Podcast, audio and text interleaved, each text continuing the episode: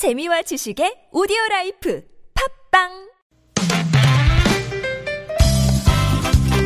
빡빡한 일상의 단비처럼 여러분의 무뎌진 감동 세포를 깨우는 시간 좋은 사람 좋은 뉴스 함께합니다.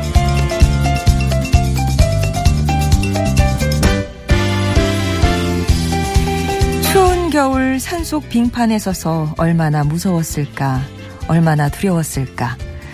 어린 소녀여, 그대의 이름은 나비.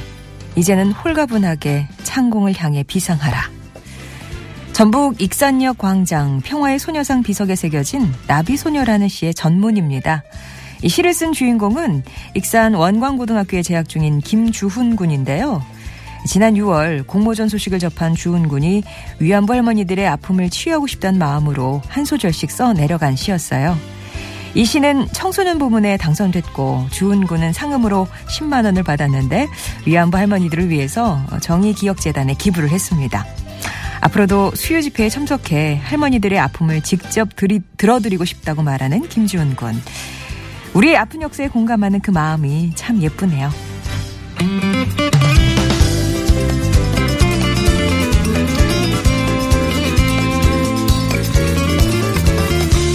면접에서 자신의 약점을 최대한 많이 알리면 취업 확률이 높아지는 이상한 기업이 있습니다.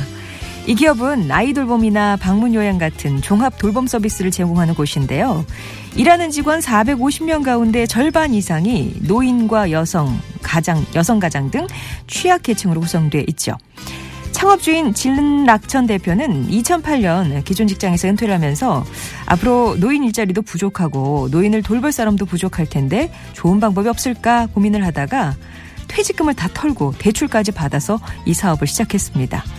하지만 운영은 쉽지 않았어요. 사회적 약조를 주로 채용하다 보니까 아무래도 생산성이 떨어질 수밖에 없었죠. 그때 이런 사회적 기업을 전문적으로 지원하는 기업과 기관들이 있다는 걸 알게 됐고 진락천 대표는 공익적 가치를 인정받아서 한 대기업으로부터 지원을 받게 됐습니다. 어느덧 회사는 중견 기업으로 성장했고요. 현재 최고령 직원이 82세라고 하는데 60대에 입사해서 70대가 된 직원도 많다고 합니다. 승승장구 중인 이 기업은 사회적 약자를 채용해서 또 다른 취약계층을 돌보는 선순환을 이어가고 있습니다. 지금까지 좋은 사람 좋은 뉴스였습니다.